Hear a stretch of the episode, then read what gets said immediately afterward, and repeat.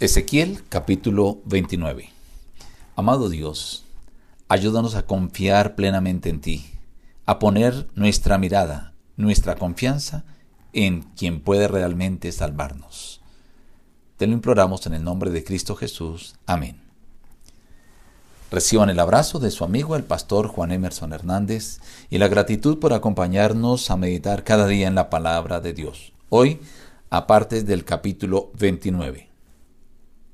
Vuelve tu rostro contra el faraón, rey de Egipto, y profetiza contra él y contra todo Egipto. Habla y di, así ha dicho Jehová el Señor. Yo estoy contra ti, rey de Egipto, el cual dijo, mío es el Nilo, pues yo lo hice.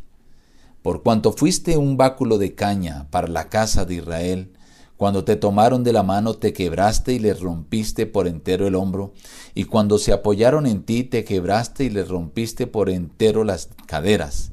Por tanto, así ha dicho Jehová el Señor, yo traigo contra ti espada y exterminaré de ti a hombres y a bestias, y de la tierra de Egipto quedará asolada y desierta, por cuanto él dijo, el Nilo es mío, yo lo hice. No pasará por ella pie humano, ni pie de animal pasará por ella, ni será habitada durante cuarenta años. Convertiré la tierra de Egipto en la más desolada de todas las tierras. Al cabo de cuarenta años, recogeré a Egipto de entre los pueblos, volveré a traer los cautivos de Egipto y los llevaré a la tierra de Patros, a la tierra de su origen, y allí serán un reino despreciable. Nunca más se levantará sobre las naciones y no será ya más para la casa de Israel apoyo de confianza, que les haga recordar el pecado de mirar en pos de ellos.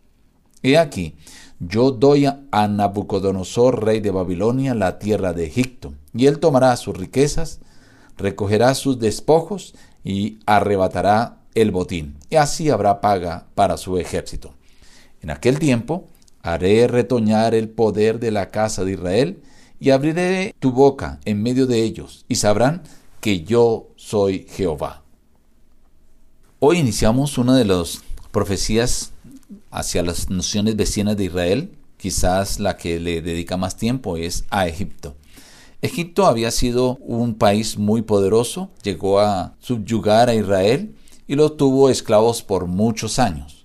Ahora el Señor le dice a Ezequiel que profetice contra el faraón y contra Egipto. La parte de hoy le menciona el Señor que Faraón se creyó demasiado porque llegó a decir, mío es el Nilo, yo lo hice. Se creían tan fuertes que convencieron a Israel. Israel llegó a pensar que con la ayuda de Egipto podían librarse del yugo de los babilonios.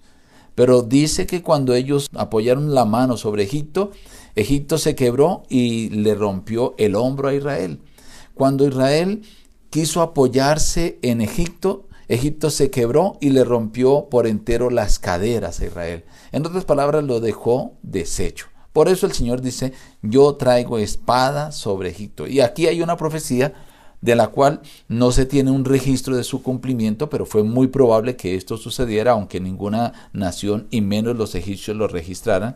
Y es que durante 40 años ellos iban a quedar, ese país iba a quedar totalmente asolado y barrido.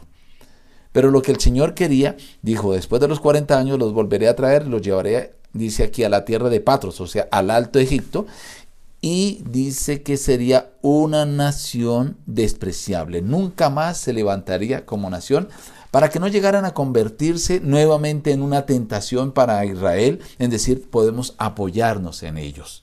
Usa el Señor a los babilonios para vencer a los egipcios y para despojarlos y acabar con su hegemonía. Termina el capítulo 29 con un versículo mesiánico, una profecía mesiánica, cuando dice, en aquel tiempo, refiriéndose a cuando llegue el momento del nacimiento del Mesías, el cumplimiento de esta profecía, haré retoñar el poder de la casa de Israel. Allí se está refiriendo al Señor Jesucristo y dice, y sabrán que yo soy Jehová. Estimado amigo, hoy se te ofrecen muchas alternativas para salir adelante, para lograr tu realización y para lograr el éxito. Pero hay solo una persona, un ser, un ente que no te fallará. Ese es Cristo Jesús, es nuestro Dios. Tú podrás buscar cualquier cosa, cualquier persona, cualquier institución y siempre tendrás la opción de que te va a fallar. Y te van a fallar. Pero Dios nunca te fallará.